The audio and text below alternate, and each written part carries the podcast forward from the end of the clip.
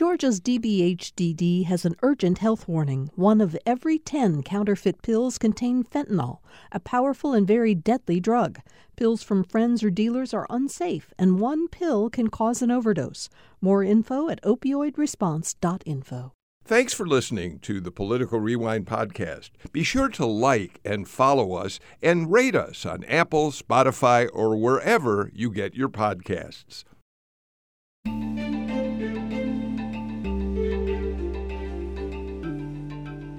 Welcome to this September 1st edition of Political Rewind. I'm Bill Nigut. Glad to have you with us as we move into a brand new month and election day gets closer and closer. Um, we're going to take a break from talking about the issues on the campaign trail uh, today, take a break from the investigations into uh, Donald Trump and his allies uh, in their efforts to overturn the election here in Georgia and all the other uh, many political topics that we take on day in and day out because school, as you all know, is back in session across the state of Georgia. And there's a lot to talk about in terms of what's happening in classrooms across the state um, for a variety of reasons. Um, one of them is um, just this morning, national test results uh, from across the country, that is, um, were released and showed in very stark terms that the pandemic has had a devastating effect on American school children. Uh, the, the results released today focus specifically on nine year olds in math and reading um, and showed that scores had not been as low as they were in 2022 for more than two decades. And the way the National Assessment of Education Progress Organization uh, frames that is to say we've lost a generation or more of learning when it comes to math and um, uh, uh, reading. And, and, and there's drops in Georgia uh, as well, not just among nine year olds, but in, in uh, ages across the board from K uh, through 12. And we want to talk a little bit about what that means. But what we're going to focus on, at least as a starting point, is the fact that while all that is happening, our legislature this past session focused more on social hot button issues. Issues like whether or not uh, teaching of race has to be limited in some way to avoid uh, making students, uh, white students particularly, uncomfortable about the, what they were learning um, issues like how much involvement parents should have in overseeing what teachers are teaching in the classroom, what books should be allowed in school libraries. Um, none of which really, I think you can fairly say, addresses the top issue, which there is a shortage of teachers and basic learning is more at risk today than it's been for uh, quite some time. So we're going to talk about all that more with a terrific panel, starting with my Thursday partner on the show, the editor of the AJC, the boss himself, Kevin Riley. Hi, Kevin. It's good to be uh, with you, Bill. And we are certainly taking on maybe the toughest topic in our society where tax dollars and politics and our families and the values of our homes all meet because it's about education. So, really looking forward to the chance to talk with the folks who are with us today. Donna Lowry uh, is back with us. Of course, Donna Lowry is the host of Lawmakers at GPB, but Donna Lowry had a long and very distinguished career as the education reporter at Atlanta's WXIA uh, TV, 11 Alive. And so uh, this is a particularly good show for you to do. Donna, thanks for being with us. Yeah, always happy to talk about education. And yes, as Kevin said, it is a big part of our lives. And not only that, when we're down at the legislature, it and we talk about the budget, it's a third, it's a, the biggest portion of the budget, you know. So it, this is an important topic. So glad to be here.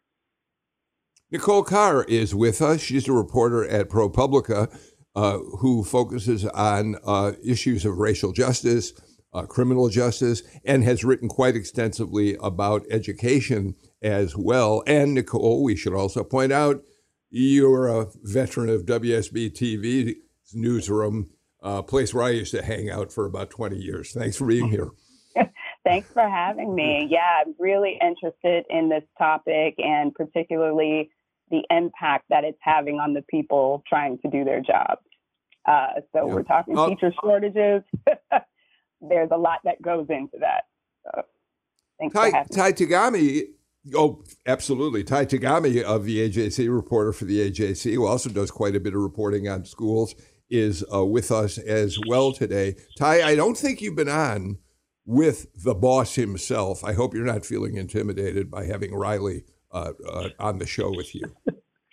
Ken, thanks for having me on. I uh, really appreciate it. And um, no, Kevin's a really nice guy. It's hard to feel uh, intimidated by him, but but uh, yeah, I'm glad you're talking about education. It's such an important issue. Um. All right, Donna. Let let me start, if I can, by, with a disclaimer. Um, as we all know, for a couple of years now, uh, there's been a lot of talk about critical race theory, uh, especially among Republicans uh, who have used it as a weapon, uh, saying that uh, we need to stop teaching it in, in schools because it makes uh, people feel uncomfortable as they learn about racial history and the like. But let's be clear about something critical race theory is not really taught in Georgia schools. This is an academic theory taught at, at higher education levels. And so when we say CRT, as many people do, what we're really talking about in practical terms are all of the legislator, legislative measures that kind of fall under that in terms of teaching divisive concepts, in terms of uh, talking about LGBT issues, about transgender issues. They've all sort of fallen under this umbrella of a, of a of an academic theory that's not really what is at stake here. Yeah, in terms of the academic theory, it's one thing. It was, you know, it's 40 years old. excuse me. Academic legal concept taught in law, taught in law schools, taught in college, not at the K-12 level. Social construct that really says that embedded in our legal system, in our institutions, is racism, you know, in housing, in criminal justice, in employment, and in healthcare. That not really focusing on um, on some of the things that we have heard so much about, and that is, you know, we'll get into it a little bit later exactly what the law says in Georgia with divisive concepts, but everything thrown has been thrown into it in, including in the law that the legislature passed that um, dealing with transgender transgenders um, students in sports. So it has become this overall umbrella for so many things that have nothing to do with the original concept of CRT.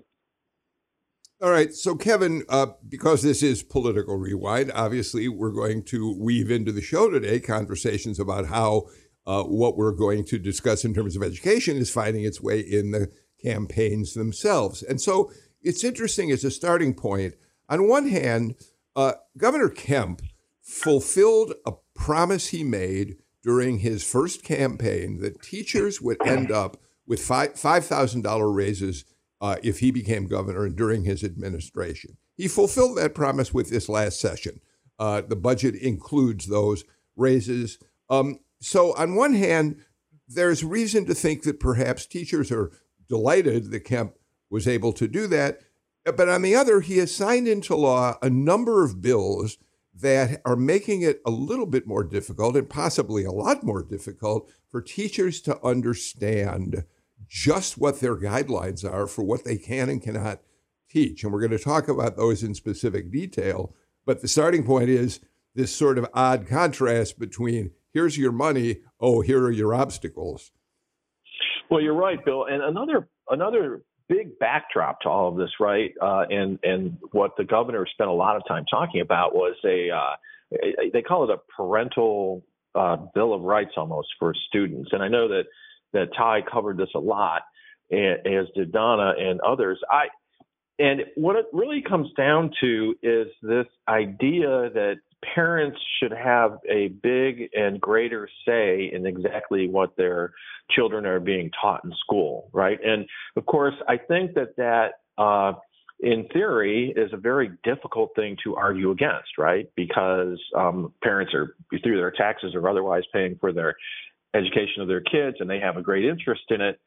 Um, But I do think it introduces uh, this difficult thing of teachers being questioned about everything they did and how they did it. And it started with uh, really came into force during the pandemic as remote teaching was a challenge and whether we should open schools was a challenge and parents felt like they ought to some parents felt that they ought to be able to decide that or teachers ought to be more responsive to them so it's thrown teachers into this maelstrom where they've got all these different forces that they're trying to deal with besides just the, the actual challenge of teaching kids in a classroom um, I, I, want to talk about parental involvement and how the legislature has uh, given uh, more room for parents to get involved in their schools in a, in a few minutes.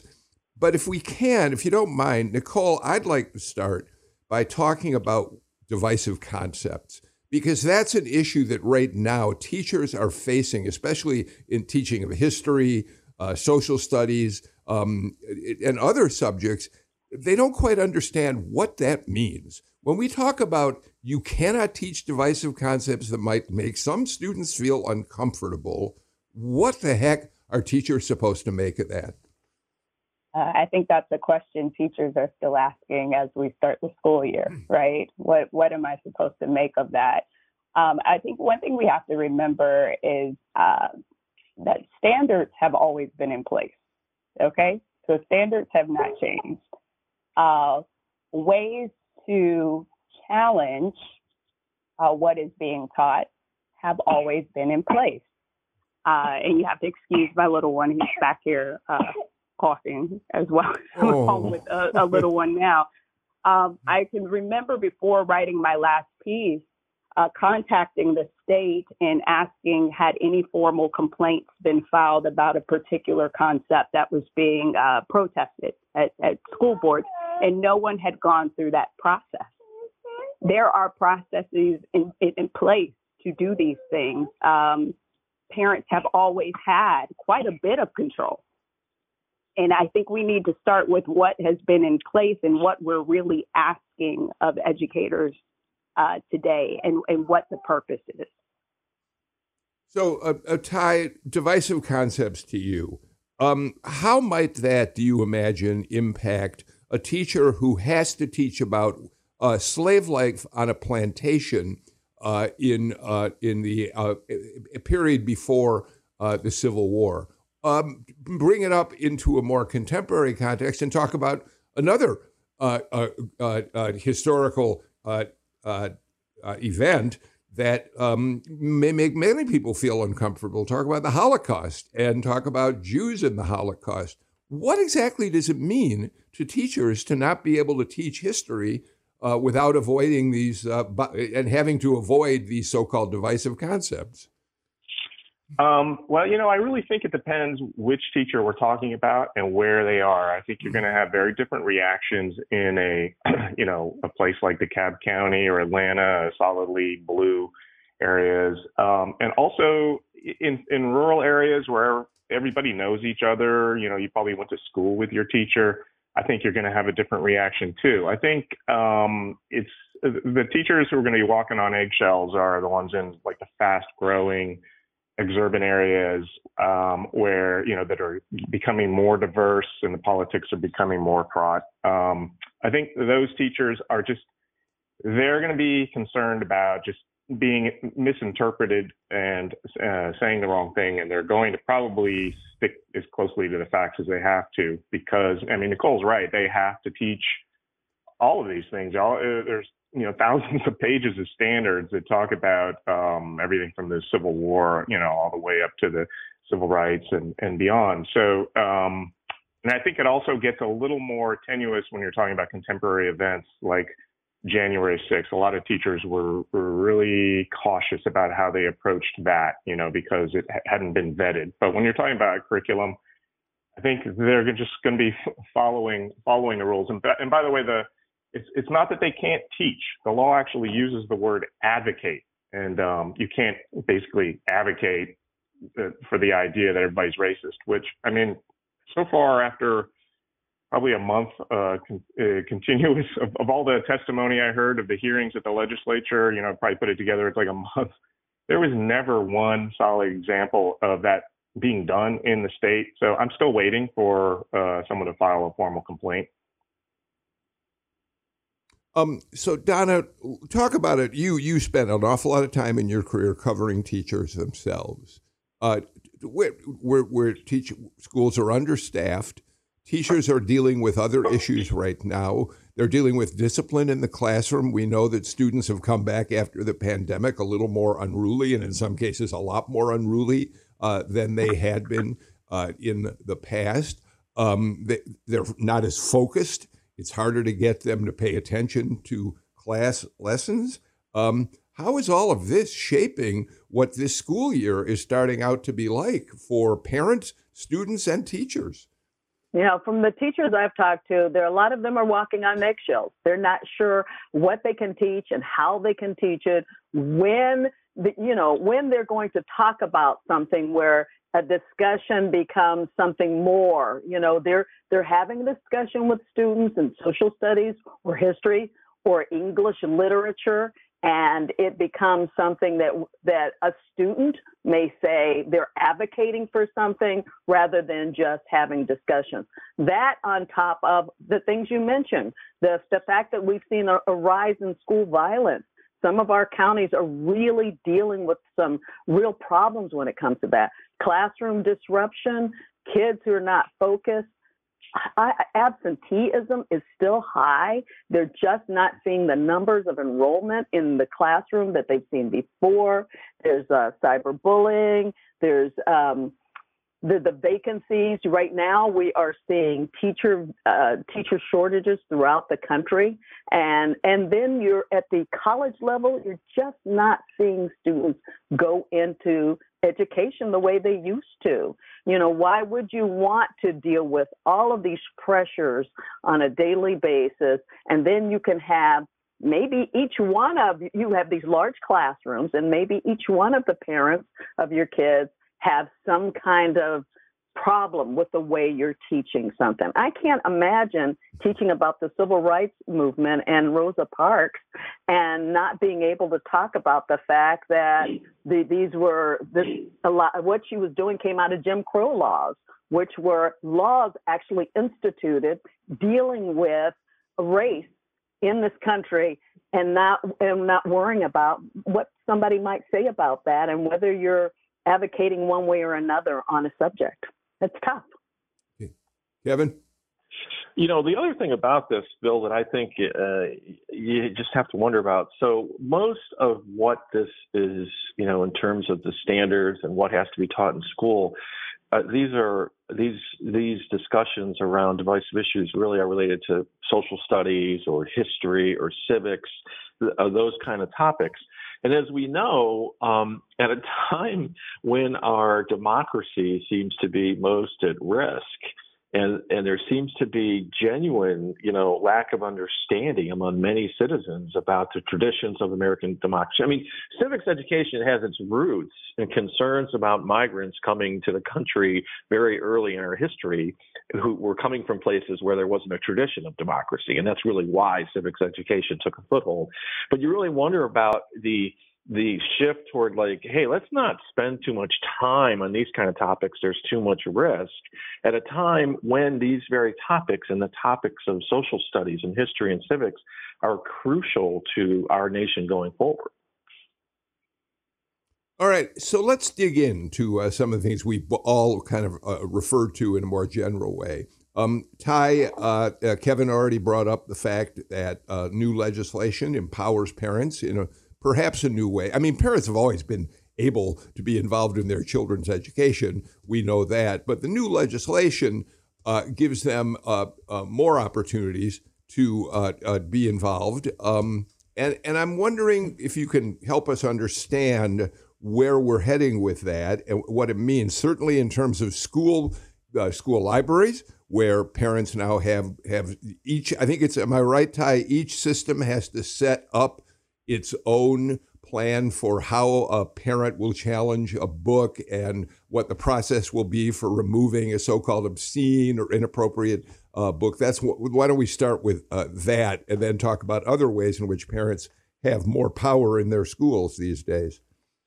Yeah, yeah, Bill. Um, you're talking about two different bills, uh, leg- uh, pieces of legislation Yes. there that do two different things. I'll start. Let me start with the Bill of Yep. Rights. Um, uh, I did write about it, but not profusely um, because it uh, it doesn't really change anything. Um, and matter of fact, a lot of the uh, well, some of the conservative um, lobbyist parents who were there were pretty unhappy with it because it doesn't really change the game. It just it just confirms rights that already existed in law for the most part. In fact, one of the school districts just adopted, it was House Bill 1178, so adopted their new policies as required. And I, looked at it and it looked almost word for word like the old policy. So I'm not sure that that changes the game for anybody. Um, the, the, the book bill, uh, though, it does, it does, it could have an impact. It um, streamlines the process for removing books from libraries um, in the past or you know for decades the norm was to have these big um, committees that would be you know librarians and an administrator or two and teachers and parents and and and in high schools um, you know, sometimes students you're talking like 30 people would get together they pull every copy of the book from the library and spend you know a month reading it and then they get together and they vote on whether it's appropriate and um, the new bill just uh, the new legislative law just uh, it, it, it puts that responsibility on one person, the principal, uh, Senate Bill 226. Um, so the principal and also has a, there's a shorter time frame, just like a you know a few weeks to uh, decide. And principals are busy people; they may not have time to completely read the books. However, I'm going to note that there's an out here for for uh, schools, and that is that it's the principal or you know his or her designee and um, we're waiting to see what the policies are going to be. They have until January, but um, I suspect some districts will just keep doing the same thing. The principal designated to these committees. The the only difference is going to be the the time frame, the shorter time frame. Uh, by the way, there's also one interesting little thing that no one's talked about in that bill, in that it, it says only parents in that school um, can file a complaint. Previously, anybody could, so this actually may limit um, the number of complaints. Um, Nicole, uh, let's talk a little bit about uh, book bans. Um, I was looking at some of the targeted books in Georgia, and uh, they seem to all be of two two different themes, basically race and gender issues. So, uh, the, uh, uh, apparently, among them is a book called Gender Queer. Uh, another one called Two Boys Kissing, clearly books that, that deal with um, uh, gender, homosexuality. And, um, but then there's Toni Morrison's Beloved, which, from my point of view, is one of the most extraordinary novels of the 20th century. And it is a very, very tough book to read uh, because it deals with how a young woman with children uh, comes out of life in slavery and what how traumatic her life is in, in, in the aftermath as she's trying to reorient herself. Um, it's also a very complicated book to read. You has a very hard. You can't figure out what the timeline is for a while in the book, but in every way it challenges us intellectually. I think in important and and and, and spectacular ways, uh, and yet uh, there are many many parents who want it banned what do you make of, of a book like that, Pulitzer Prize winning book, and efforts to ban it from schools? What are we losing if Beloved cannot be read by a senior in high school? Yeah, I think you're losing uh, choice, right? And all of these arguments are about choice. And uh, we have to think about what goes into that and uh, I'm sorry. I'm having a moment. That's all right. Why don't you take Why don't you take a moment with your with your uh, uh, kiddo and Donna? You pick up on that. Uh, beloved, everything you've said is absolutely right. Um, a great book. I I will tell you, it it take it took me three times to get through it, and I had to keep going back through it. I'd leave a bookmark and go back through it. But and, and important things. It's one of those books that bring out things into you emotionally, and um, and and just it, it it's something that we should all know about. Taking you back into what happens in history and this one woman's um, trying to figure it all out with losing her children during slavery and all of that. it saddens me that there are young people who won't be able to have access to reading those things. I can't imagine being told that I can't um, read certain books. And, and, we're not even just talking about Beloved, but, you know, uh, across the country, Grapes of Wrath. Um, you know the you know Anne Frank's story, her her diary. You know those kinds of books that you know, that we all felt were so important to um, understanding coming of age, understanding who we are, understanding our history, um, helping us frame who we who we become, uh, and and they, you know, the American Library Association is doing its best to try to fight all of this. I'll, I'll let you know that in, in high school and college, I actually I wanted to be a journalist, but I actually thought okay, if I don't, I'll go into library science because I love books so much. And the fact that we are talking about, poss- you know, um, banning certain books really hurts. It really hurts me, and I hate that.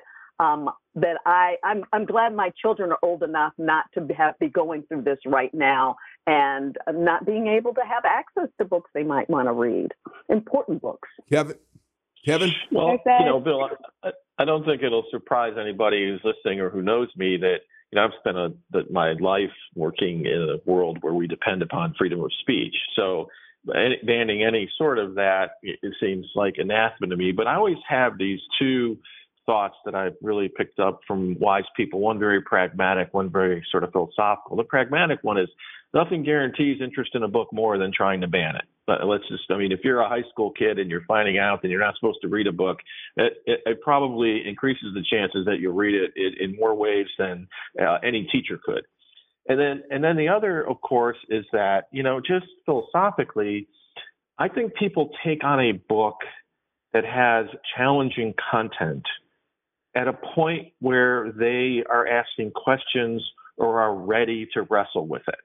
And I just remember that as, you know, as a high school kid reading The Catcher in the Rye and what it forced me to, you know, understand and ask about and and plow through a book that was hard for me at the time, you know.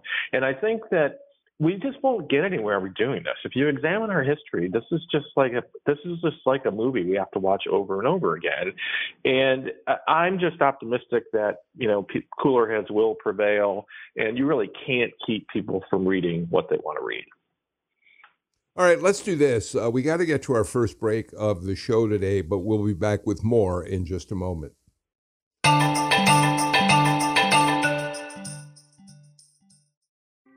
Thanks for listening to Political Rewind. If you like this show, you'll also like Georgia Today. It's a daily podcast from GPB News, bringing you compelling stories and in depth reporting that you won't hear anywhere else. Join me, Peter Biello, for this quick and convenient way to get the best of GPB News' extensive coverage of the topics that matter to you, delivered directly to your device every weekday afternoon.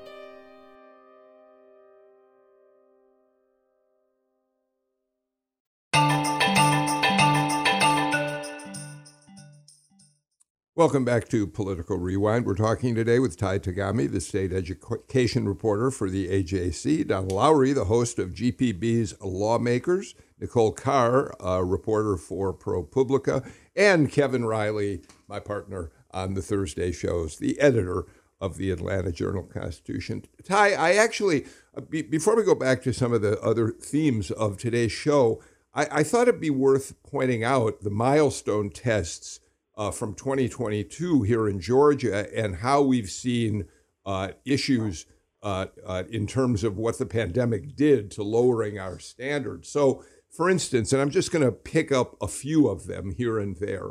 Um, there is a chart that compares, and you all published it in the AJC, the percentage of, of students reading at grade level or above, and uh, this is uh, third grade, in the year 2019, and then it compares that same th- uh, uh, issue, percentage reading a grade level or above in 2022.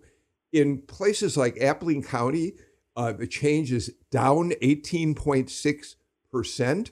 In a number of Atlanta public schools, it's down anywhere from 3.5% to 15 uh, percent to 24% in some uh, schools.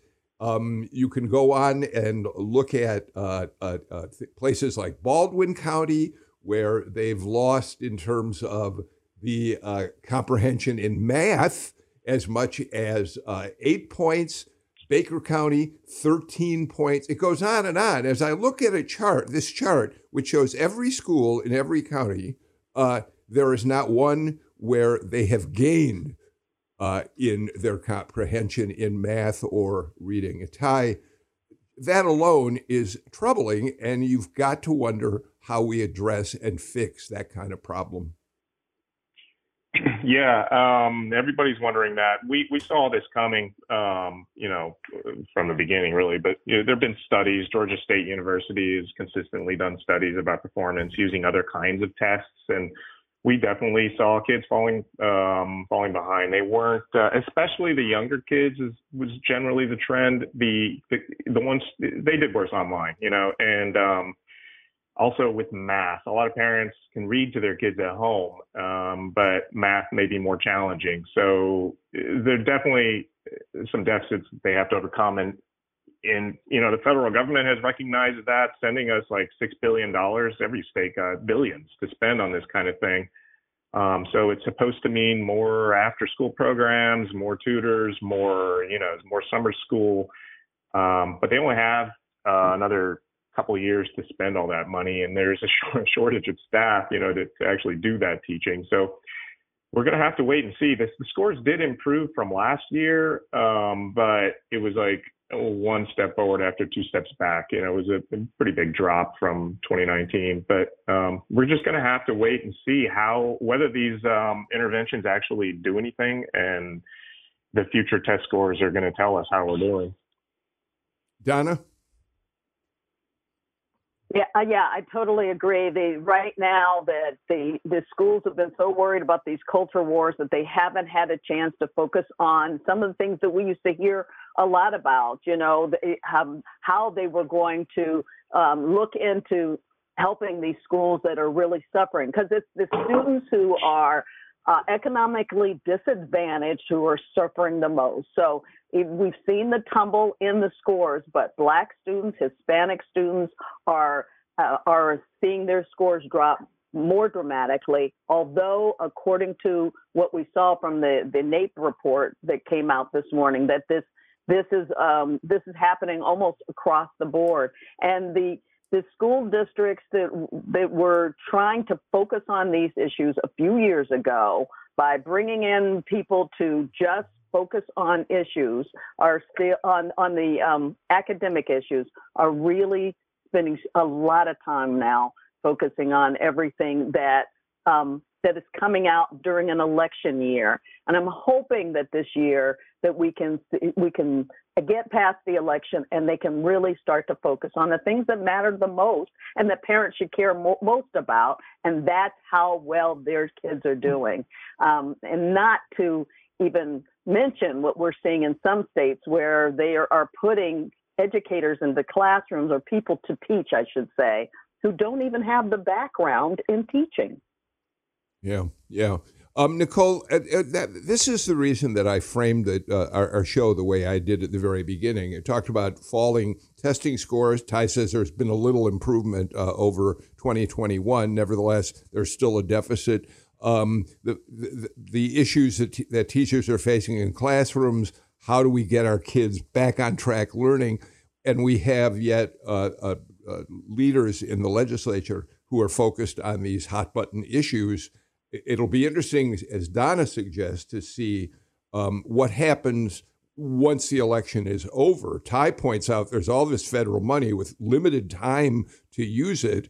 How are we going to see once we get an election out of the way, once we get all these campaign issues like critical race theory off the uh, plates for a while? How is the state going to address these problems?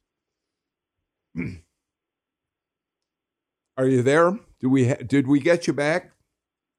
I don't think. I yes, think we have. You have me here. I, I okay. think we have to ask: uh, Do we get over those issues at all? Right? Uh, everything that has been hyped up in terms of critical race theory happened over a couple of years.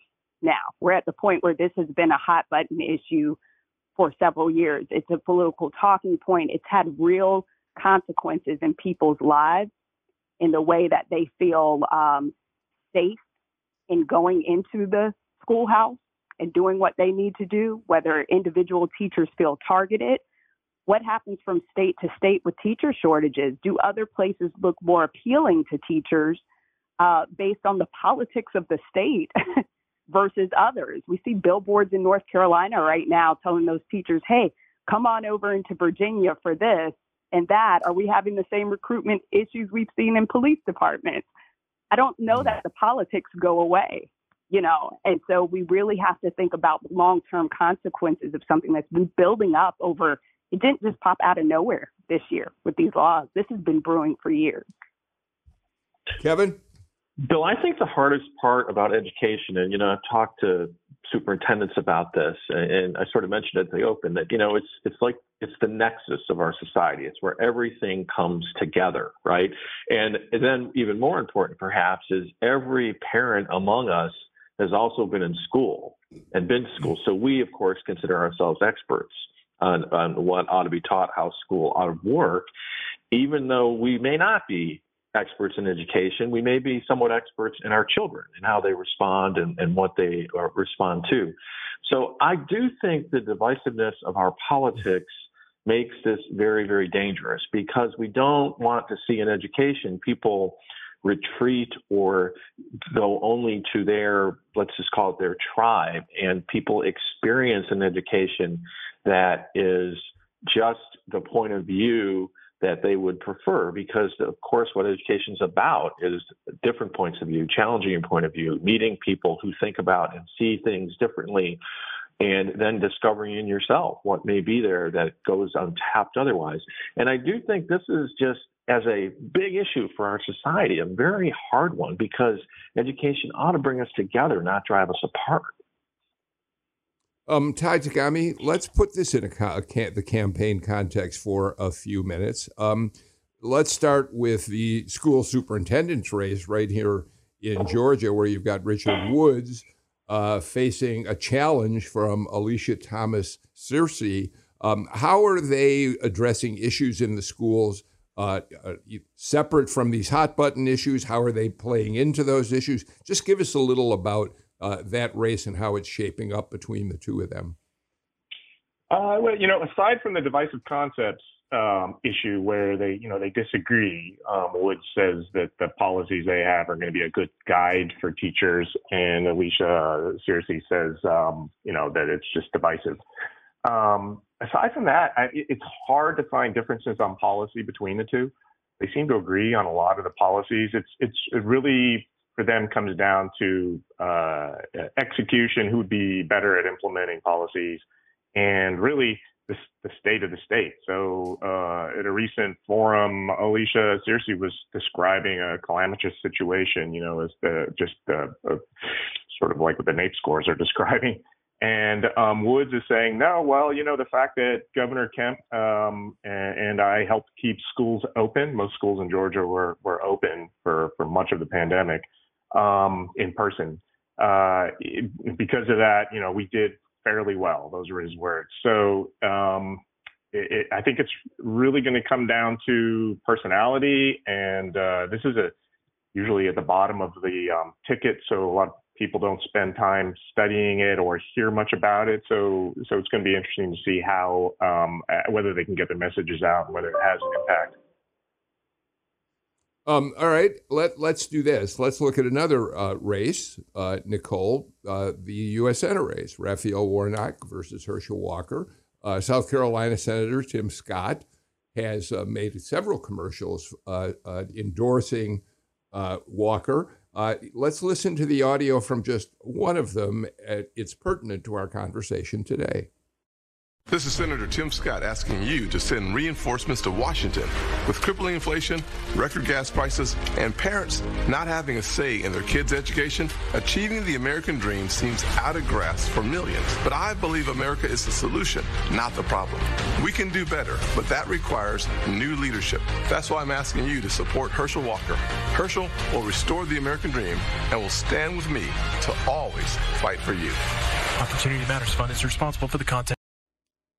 Uh, t- t- he, uh, what Tim Scott has been doing is targeting classroom culture wars as a big issue in uh, the Walker campaign, and he claims that parents have quote no control. Uh, talk about that a little, Nicole. Yeah, again, we're getting into this political um, talking point that has no basis, no factual basis.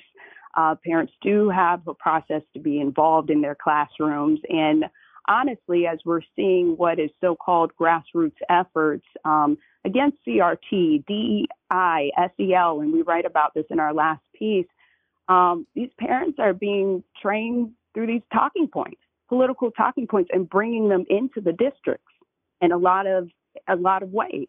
I mean, so this is a heavy, a, a, a political deal that just it's not backed by facts. If you're a parent, if you have a kid in the public school system, you have a say, you have access.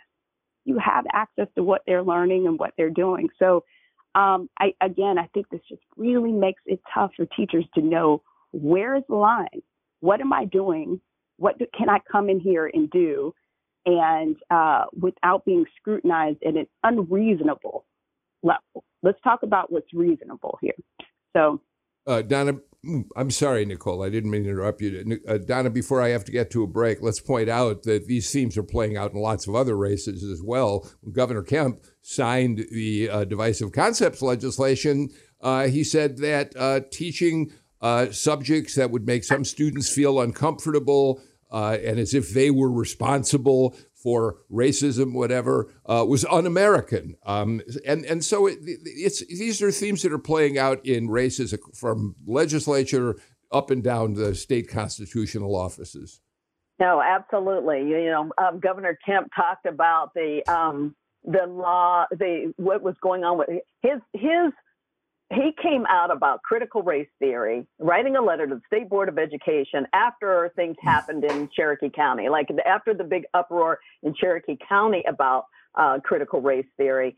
And when he came out with that letter that he sent to the State Board of Education as saying he did not want, you know, to, to see any of these concepts taught, for a lot of people who weren't paying attention to what was going on in Cherokee County, this was the first time they'd really even heard about critical race theory on, on a statewide basis. And then the school board, the state school board, then came out and said, you know, okay, we're going to go along with this.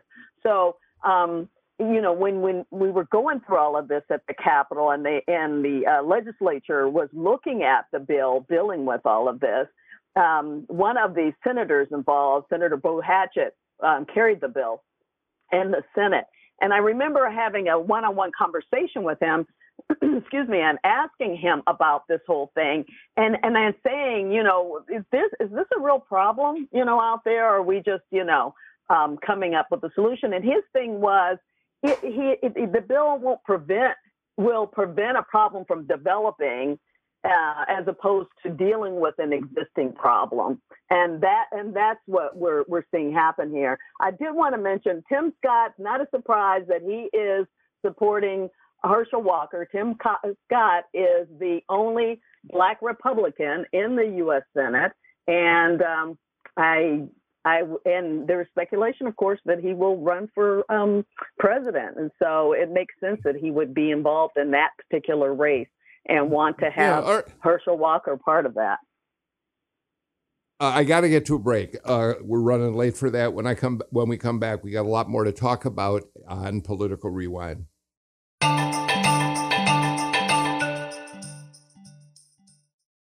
At a time when information continues to come at us faster and faster, sometimes you need to hit pause and rewind NPR's Throughline takes you back in time to the source of the news stories filling your feed. Find NPR's Throughline wherever you get your podcasts.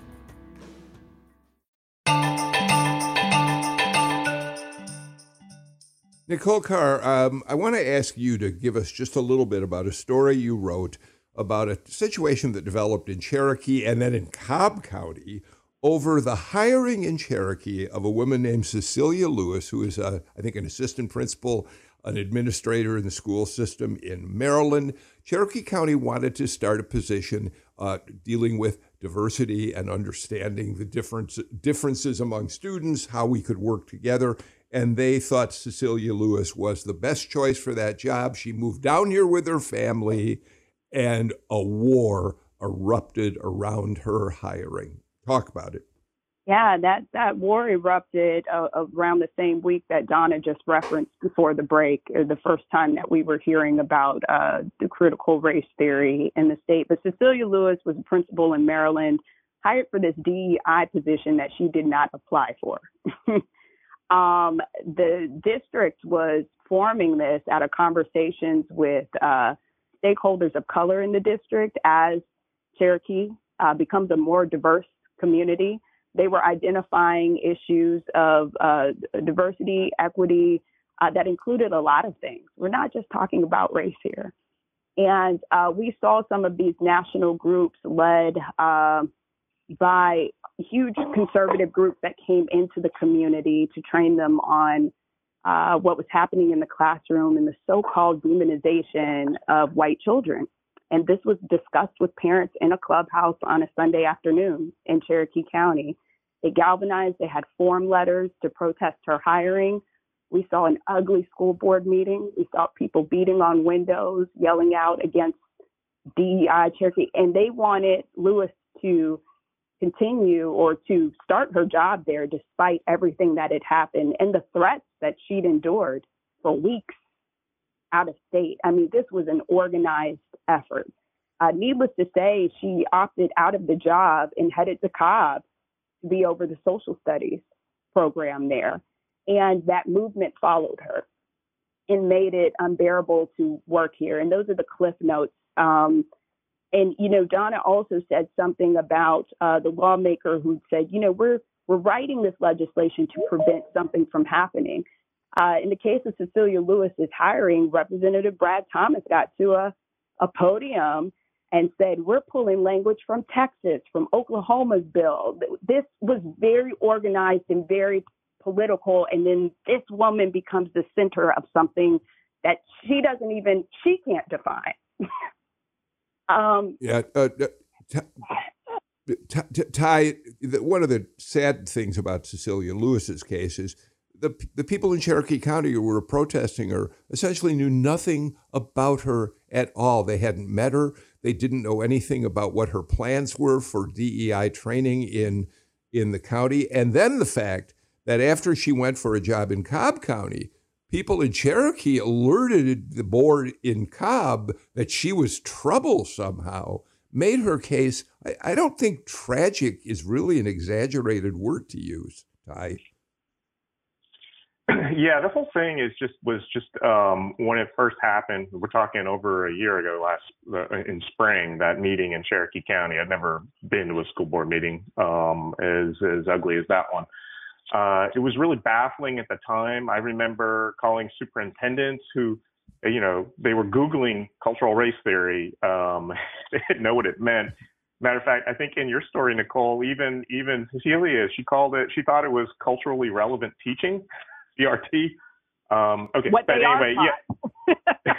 yeah. Yeah, that, what was interesting about that uh, Cherokee movement is it was organized by anti-obscenity activists. Um, so that they were engaging in race was really confusing at the time. There was a uh, meeting at a golf uh, clubhouse about a month before the meeting where they were coaching parents on how to um, do uh, make uh, give speeches that were like TV ready, made for Fox TV. Um, and then we had that explosive meeting. Um, but but that issue has sort of shifted back to to gender issues, transgender, sex, you know, um, uh, sexuality. And you know, I've talked to some of these moms about what what they really want and what they're concerned about, and they talk about uh, radical indoctrination. They they feel like that's what's happening in the schools. They you know rewiring kids' brains on biological norms of sex and gender or about uh, to, to, to, see uh, difference in race. That's what they think is happening. That's what they think DEI is, which is diversity, equity, and inclusion. And they talk about um, the Bible. Uh, and Kevin, that's one of the things I want to get to as we run out of time here. School board meetings uh, are becoming more and more battlegrounds. Um, we have these mothers, uh, two mothers, mama bears in Cherokee County, who uh, have come to school board meetings to try to get books banned. And they've stood up and read out loud excerpts from the books, and they've been told these are not things to read out loud. They've now filed a federal lawsuit saying their First Amendment rights have been violated. But uh, people like Ty Tagami, um, are going to end up, I think, at times covering school board meetings moving forward that truly are going to be war zones. Yeah, somehow this um, incredibly divisive uh, politics and efforts to make, uh, as Nicole's story references, um, and we should give Nicole a chance to tell the audience where they can find that unbelievable piece of journalism she produced. But it's like trying to get on Tucker Carlson there at the Cherokee County School Board meeting. It's kind of a strange world right now. Yeah, um, Nicole, we have already tweeted out a link to your piece about that on ProPublica. And I know you'll be following school board meetings that may get uh, pretty contentious moving forward as well. Uh, we're out of time, I am sorry to say, for today's political rewind, but I really appreciate uh, the conversation. Nicole Carr, thank you so much for uh, being with us. Donna Lowry, you know it's always a pleasure to have you a part of Political Rewind. Thank you for being here. My friend Kevin Riley, thanks I'll talk to you soon. And Ty Tagami, come back more when we talk about education. Uh, I'd love to have you back on the show. Okay? That's it. We're completely out of time for our show today. Uh, until tomorrow, I'm Bill Nigut. Take care and stay healthy. Bye, everybody.